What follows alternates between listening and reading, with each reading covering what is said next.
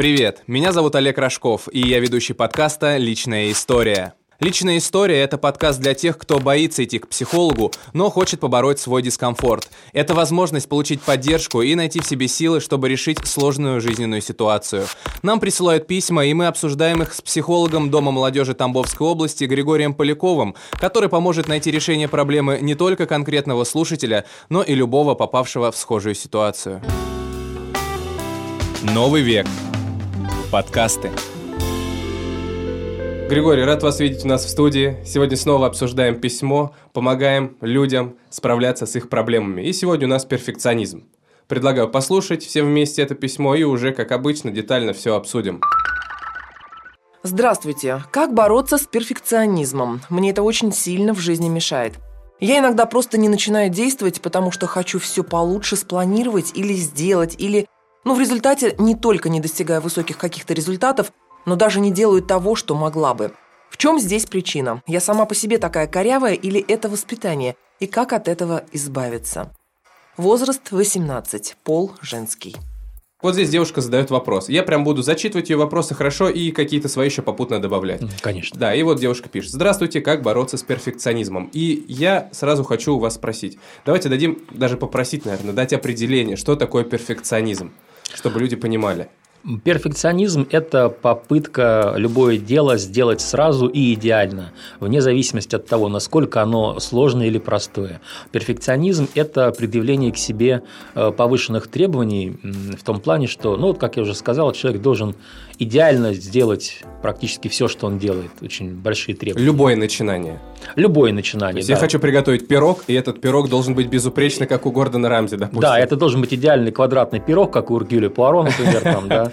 Вот. И, даже, даже с первого раза прямо испечь, знаете, первый блин комом, но у вас он должен быть шедевральным. Это этот ком, блин. да? Да, этот ком. Да, интересно. А откуда появляются тогда вот такие вещи, как перфекционизм?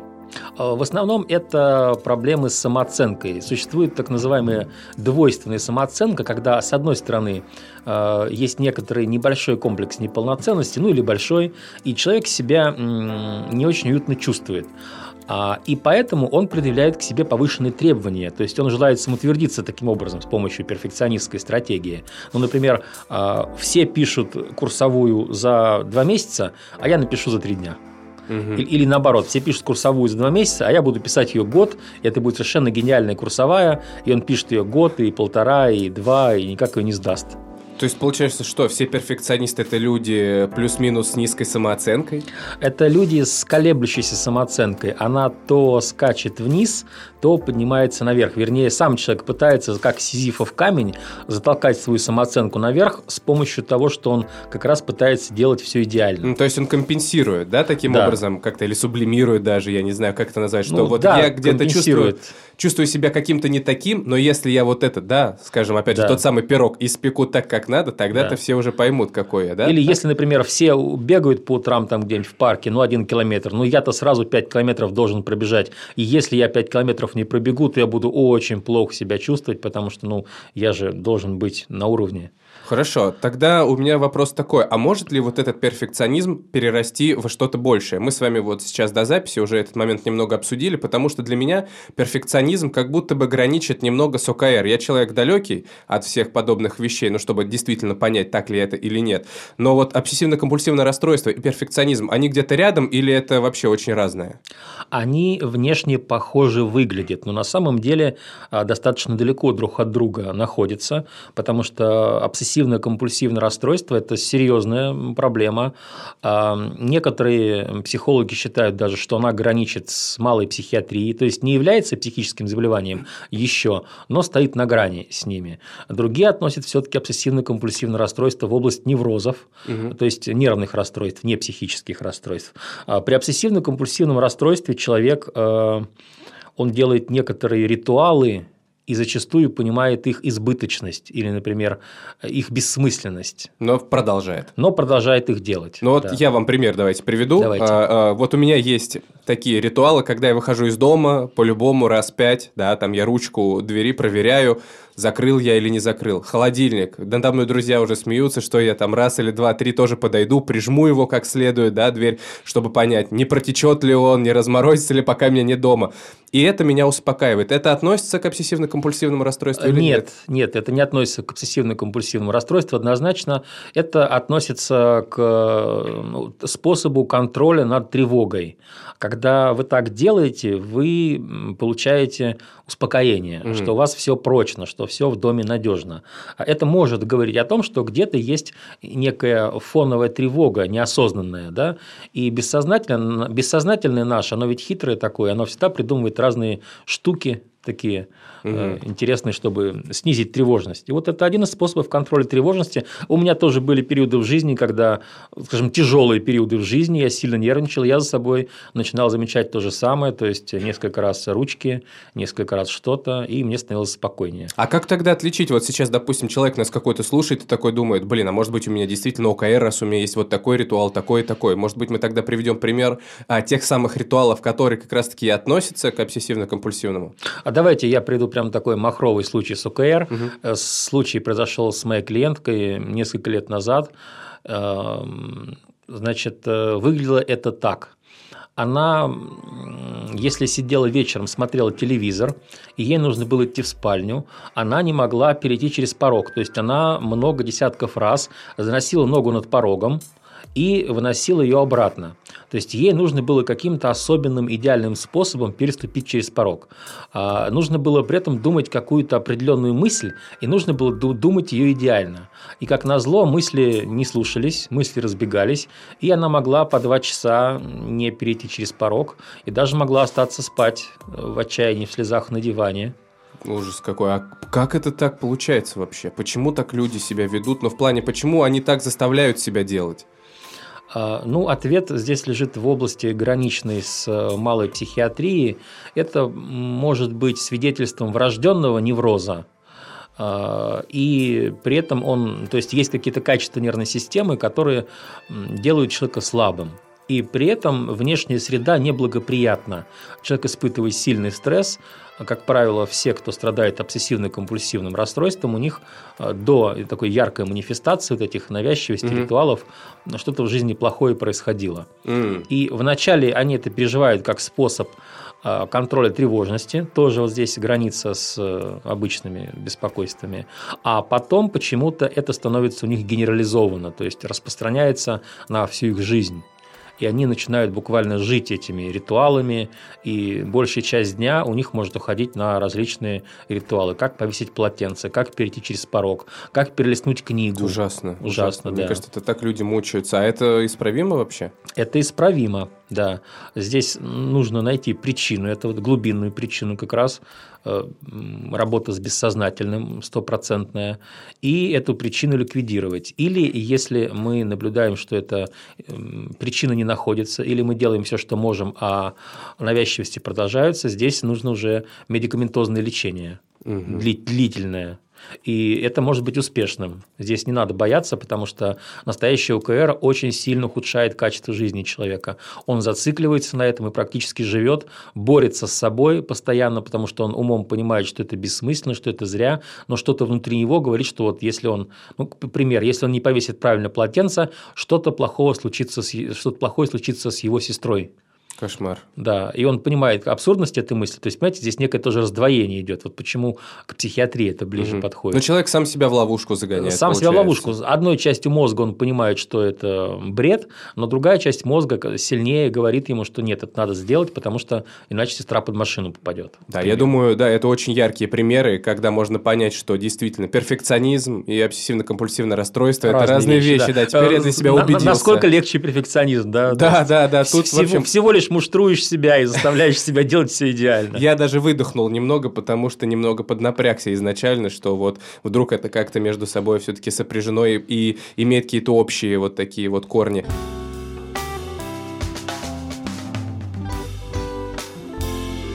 Тогда давайте так. Откуда люди, почему люди становятся перфекционистами? Я имею в виду, они с самого детства, знаете, вот как вот родился, и там в два года я уже перфекционист. Как это нужно идеально? Да, да, то есть, или как? А, нет. Люди, конечно, перфекционистами не рождаются. А, это издержки воспитания. Как правило, эм, когда мы общаемся с перфекционистами, которые хотят решить свои перфекционистские проблемы, а, мы наблюдаем, что там или гиперзаботливая мама, или или гиперопекающая, или ребенку уделялось очень много внимания в детстве. Опять скажут сейчас, вот, родители во всем виноваты, все из а, детства. Да нет, боже упаси, я, я сторонник как раз с той точки зрения, что не надо ничего э, обвинять родителей ни в чем, они делали лучше из того, что могли. Могли бы лучше, делали бы лучше. Просто если вы взрослый человек, и у вас такая проблема, ну, нужно решать ее. Там, да. не, не нужно, просто у меня есть такая клиентка, которая постоянно э, это, знаете, неудача Пуаро. Так. А, мы с ней общаемся уже два года, у нее определенные проблемы, мы очень много проблем решили, у нее улучшилось качество жизни во многом, но она продолжает винить своих родителей в том, что вот они причина всех ее проблем. А девушке уже 27 лет, Угу. И понимаете, пора бы оставить детство в детстве. Сказать, ну да, родители были не идеальные. А скажите, у кого идеальные родители? А почему она за это так держится? Да? Она что, от не хочет вендетту ему строить какую-то? Что? Ну, у нее на самом деле она такая созависимый тип личности. У нее определенные боязнь быть самостоятельной и жить по-взрослому. Поэтому она удерживает свои проблемы подсознательно для того, чтобы не вступить до конца в зону ответственности mm. взрослого человека. Тот самый процесс сепарации, о котором мы с вами как-то рассуждали уже. Да, да. То есть здесь она искусственно, сама этого не понимая, и она со мной очень часто спорит, она со мной не соглашается, когда я говорю, да ты просто не отпускаешь маму, потому что тебе это выгодно. Э, иначе, если бы ты отпустила, ты должна была бы признать тот факт, что все твои косяки – это твои косяки нынешние, и тебе просто нужно за них взяться и их решить. А тебе страшно, тебе боязно. И, ну, знаете, в какой-то мере выгодно. Угу. Знаете, вы всегда маленькая девочка. Вы всегда маленькая девочка, обвинять во всем родителей и говорить, ой, вы знаете, я не то чтобы я плохо учусь, это вот родители меня так воспитали. Удобно. Да, не то чтобы я вот с парнями не умею общаться, это вот потому что мне любви в детстве не додали.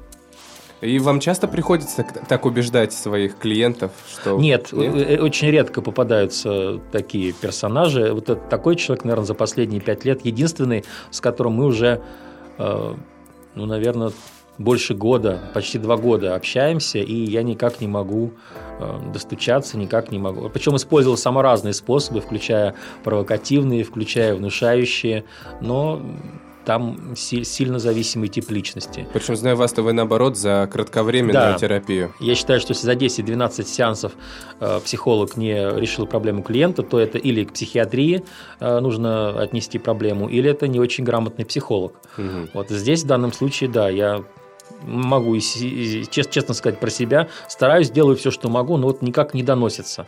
Причем в последнее время даже человек мне говорит, что информация, говорит Григорий, которую вы мне даете, вот, и она отторгается. А отторгается именно та информация, когда я говорю, что нужно быть взрослым, взять Понятно. всю ответственность на себя. Она, может быть, вас тоже видит в качестве какого-то родителя. Да, да, да она начинает видеть. Это же выгодно, что как только заговорил про ответственность, сразу стал родителем. И она уже, так знаете, подначиталась психологической литературы различной, терминами разными сыпет, там, обвиняет меня в различных неправильных стратегиях. Я говорю, ну если ты знаешь, как неправильно, ты знаешь, как правильно, ты должна бы давно уже свои проблемы-то решить. А нет, не возникает такого желания? Я понимаю, что вы профессионал, но нет вот такого желания сказать, ну лечись тогда сама.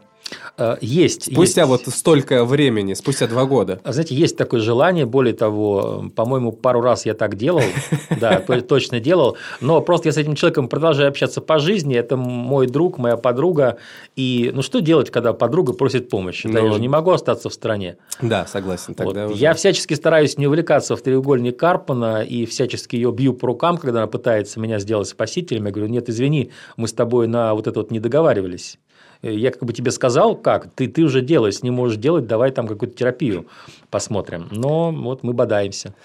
Итак, давайте, да, чуть-чуть подытожим. То есть, э, перфекционистами люди не рождаются, Нет, ими становятся, становятся да, да, в ходе как раз-таки вот взросления и посредством э, влияния воспитания. Да, может быть, родители очень э, много вложили в ребенка и очень больших ждут от него результатов. Вот это часто бывает причиной перфекционизма. То есть, родители говорят, ты должен быть, Олег, вот, вот звездой вот здесь, во всем, и в том числе в катании на коньках. То есть, и, и эти ожидания родителей, ребенок их впитывает, а, они становятся, как гештальтисты говорят, его интроектами. То есть, он проецирует на себя проекции родителей на него. Он впитывает их, это его внутренние проекции. И тогда он подсознательно старается родителям постоянно угодить, но об этом не знает. Угу. А на поверхности это выглядит как то, что я все должен сделать идеально. Пошел, например, на тренинг рисования какого-нибудь там, должен сразу лучше всех нарисовать. А, Пошел на пробежку, должен, должен быстрее всех пробежать. Э, не знаю, там, взял книжку, должен быстрее всех прочитать. Так, а, значит что, просто получается здесь наш с вами любимый вопрос целеполагания? Да, вопрос целеполагания и э, вопрос, как я последние годы стал называть, это вопрос здравого смысла. То есть, если человек осознает, что, вот уважаемая девушка сейчас слышит нас и осознает, что то, что мы говорим, это ей близко, то осознание все-таки мощная сила, она может понять, что ожидания родителей от ребенка – это их ожидания, в принципе, это их проблема. А, мы не обязаны соответствовать ожиданиям родителей. Сразу хочу оговориться, мы должны соответствовать только одному ожиданию родителей – быть хорошими, порядочными людьми. Вот, да? Это, как сказать, норма социальная. Мы не должны говорить, у меня другая система ценностей, я сейчас пойду там убивать, э, рвать Ну, понятно, но если ребенок, например, хочет стать музыкантом, а вы видите его в качестве врача, то, наверное, вам да. стоит поговорить. Да, да, стоит поговорить, и ребенку стоит рассказать, э, сказать, мама, ты знаешь, вот у меня э, врачебное дело не вызывает абсолютно никаких эмоций, кроме отрицательных. А когда я на скрипке играю, я просто, вот у меня душа тает, ты меня извини, но я буду скрипачом.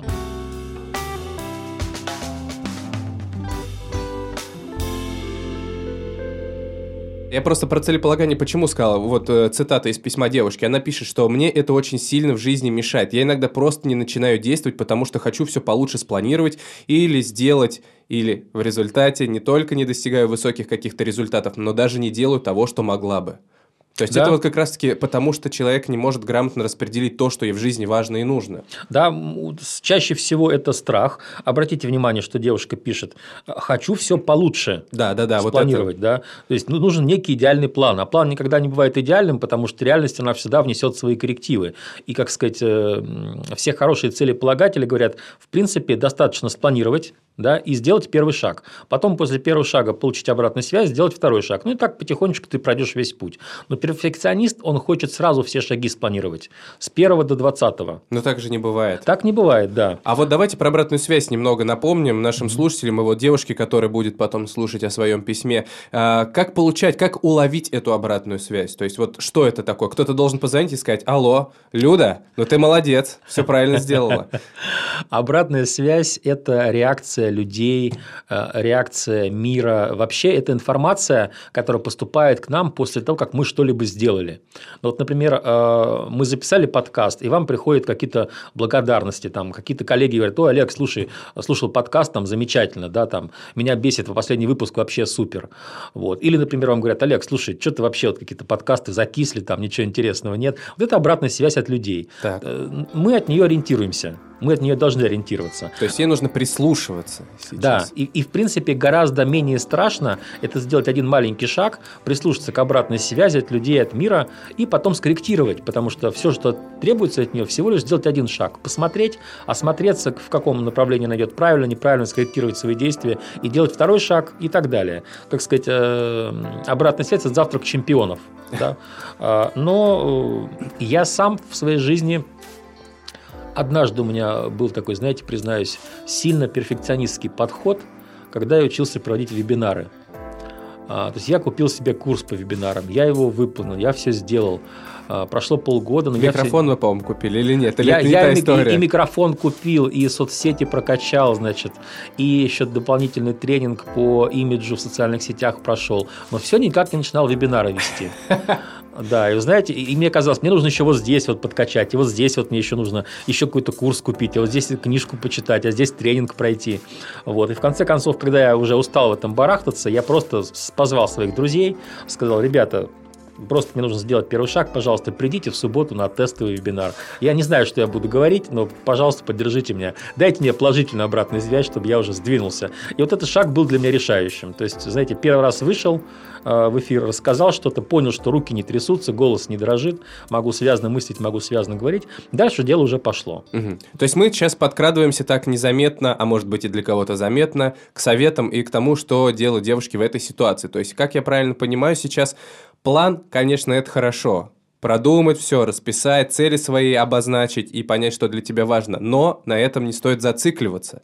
И если ты написал, то сделай хотя бы первый шаг. Например, сегодня я хочу... Я не знаю, почему у меня аналогия с пирогом, наверное, пироги хочу. Я хочу испечь сегодня пирог. Что мне для этого нужно? Одеться, обуться, дойти до магазина, купить все необходимое, прийти домой и начать уже готовить. Да, и не ожидать от себя, что у вас получится пирог, знаете, как э, в пятизвездочном ресторане.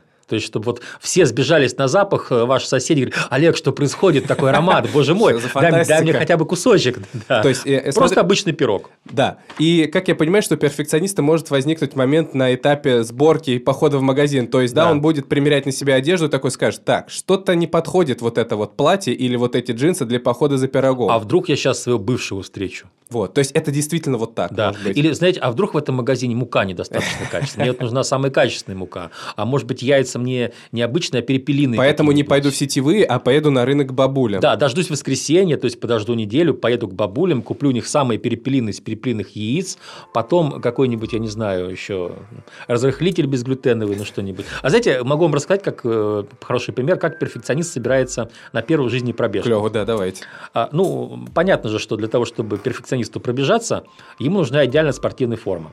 Поэтому нужно обойти все спортивные магазины в городе, купить, примерить самую лучшую. Ага. Как правило, денег не хватает на самую лучшую, поэтому ходим по магазинам долго.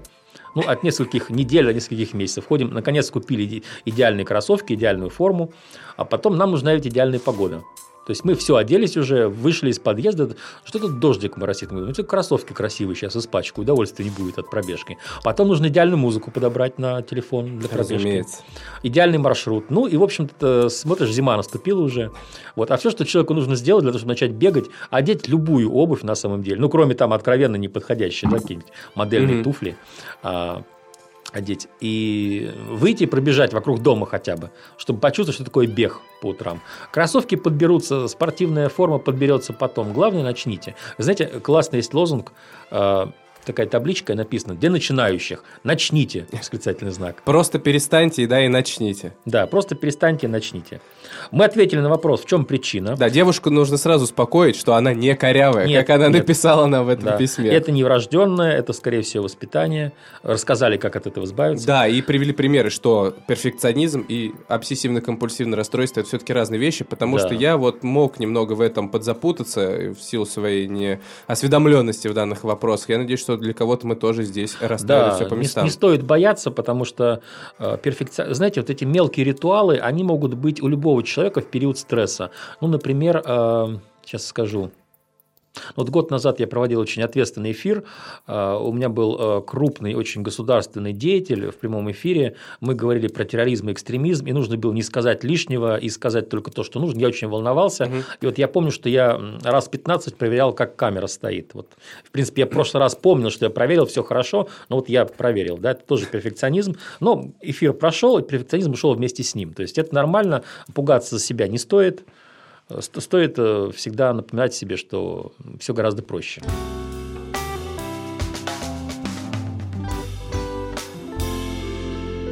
И мы, получается, что советуем девушке? Мы советуем девушке составить план, цели распределить и не шлифовать этот план и не оттачивать его просто до безупречности, а вот какой он есть, по нему и действовать, правильно? Да, запланируйте хотя бы себе 5 шагов, сделайте первый, получите обратную связь, сделайте второй, и вы уже будете эм, более прицельно бить по своим целям и поймете, сделав первый шаг, что не все так страшно. Только ли план поможет девушке, которая обратилась к нам, разобраться в своем перфекционизме, или, может быть, что-то еще и посоветуем?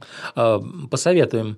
Наверное, стоит э, намеренно подумать вот на какую тему, вот в каком направлении, что я же не идеальная Это может быть, э, и, кстати, это может быть неприятно, потому что перфекционизм э, со всеми его недостатками все же имеет одно большое достоинство, он позволяет человеку ну, как бы высоко себя ставить, угу. что вот я все-таки на уровне нахожусь, поэтому я буду лучшие пироги печь в этой вселенной, хотя бы в этой части вселенной, в этой галактике мои пироги будут лучшими.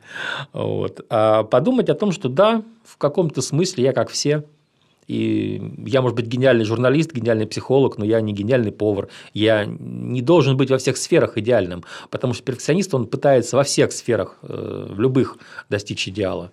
Мы, как правило, сильны в жизни обычные люди в двух-трех областях.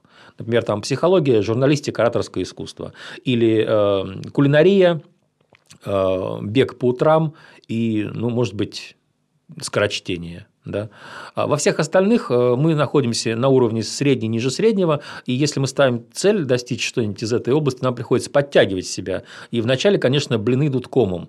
Ну, не бывает так, чтобы человек начал делать какое-то действие, которое он никогда не делал, и вдруг раз и все говорят, вау, слушай, гей, гений. Да, сколько мы с вами уже здесь обсуждали похожие, сопряженные какие-то вещи, и действительно, ну, очень мало людей во всем мире знает истории, когда что-то человек делал сразу, впервые, и у него бабах, и тут же все ну, Да, это скорее исключение, э, исключение, которое подтверждает общее правило, потому что миллионы людей как раз им нужно получить ком свой от этого блина, успокоиться уже, пережить все свои страхи. А, ну еще девушке можно посоветовать задавать себе такой классический вопрос, ну что плохого случилось случится, если я сделаю это не идеально. Вот да. реально плохие последствия. Что ко мне придут все мои друзья ночью, э, выставят свои пальцы и будут говорить «ты». Да, но получается, что девушка боится ошибиться, и что на нее свалится вот этот вот груз критики какой-то, неодобрительных взглядов со стороны родителей, приятелей, девушек и так далее? Ой, я бы ее хотел успокоить, дорогая девушка. Люди в большинстве своем эгоисты и смотрят не на вас, а на себя, поэтому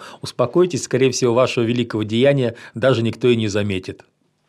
Тогда девушке нужно просто расслабиться, да. уметь составлять план, да. и действовать по нему, не пытаясь довести его действительно до какого-то сверхидеального состояния. Да, да. И помнить о том, что э, вот эти вот различные попытки сделать все идеально, это еще способ контроля над тревогой. Но тревогу гораздо лучше убирает достижение цели когда мы хоть маленькую цель достигли, да, допустим, вот э, вы не сразу какой-то торт печете семиэтажный, да, э, например, вы можете сказать, хочу пирожков сначала испечь, попробовать mm-hmm. вообще, как с тестом поработать, хочу тесто замесить, замесил тесто здорово, и двигаться медленными шагами, и все у вас, уважаемая девушка, получится обязательно. И еще я хочу в завершении добавить, что не забывайте себя хвалить. Вы сделали небольшой да. маленький шажочек, похвалите себя, скажите, что вы молодец, что вчера и позавчера вы бы на такое, ну не то чтобы не решились, но скорее всего вы не сделали сделали бы, а сейчас вот раз и уже что-то получилось. Сначала пирожки, потом пирог, а потом семиэтажный торт и так далее и тому А потом подобное. уже пятизвездочный отель, Мишлен, ресторан. Да, да, да. И Гордон Рамзи звонит вам по WhatsApp или по FaceTime и говорит, ну что, приезжай ко мне работать в ресторан. Да, да. Так что, девушка, расслабьтесь, выдыхайте. Вы никакая не корявая, поэтому я думаю, с Григорием мы дали вам исчерпывающий ответ. Но если вдруг у вас остались еще какие-то вопросы, вы либо нам повторно пишите письмо, либо воспользуйтесь нашим промокодом «Личная история» история, и тогда можете записаться уже на индивидуальную консультацию, и там подробно уже все по косточкам еще разобрать. Хотя, мне кажется, мы дали здесь вообще вполне себе да. Ну, можете еще ответ. в сторис писать, да, да в, в, в директ нашему инстаграм-аккаунту. Да, если что-то остались какие-то вопросы, там тоже все очень быстро отвечается, никакие вопросы не Обычно остаются. в течение дня-двух. Да, максимум. незамеченными. Так что я надеюсь, у вас все получится. Удачи!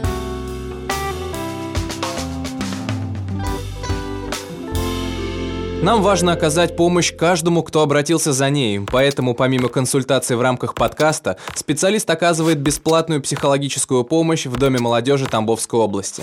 Запись по номеру телефона 8 902 732 0701. При записи указать наш промокод «Личная история». Новый век. Подкасты.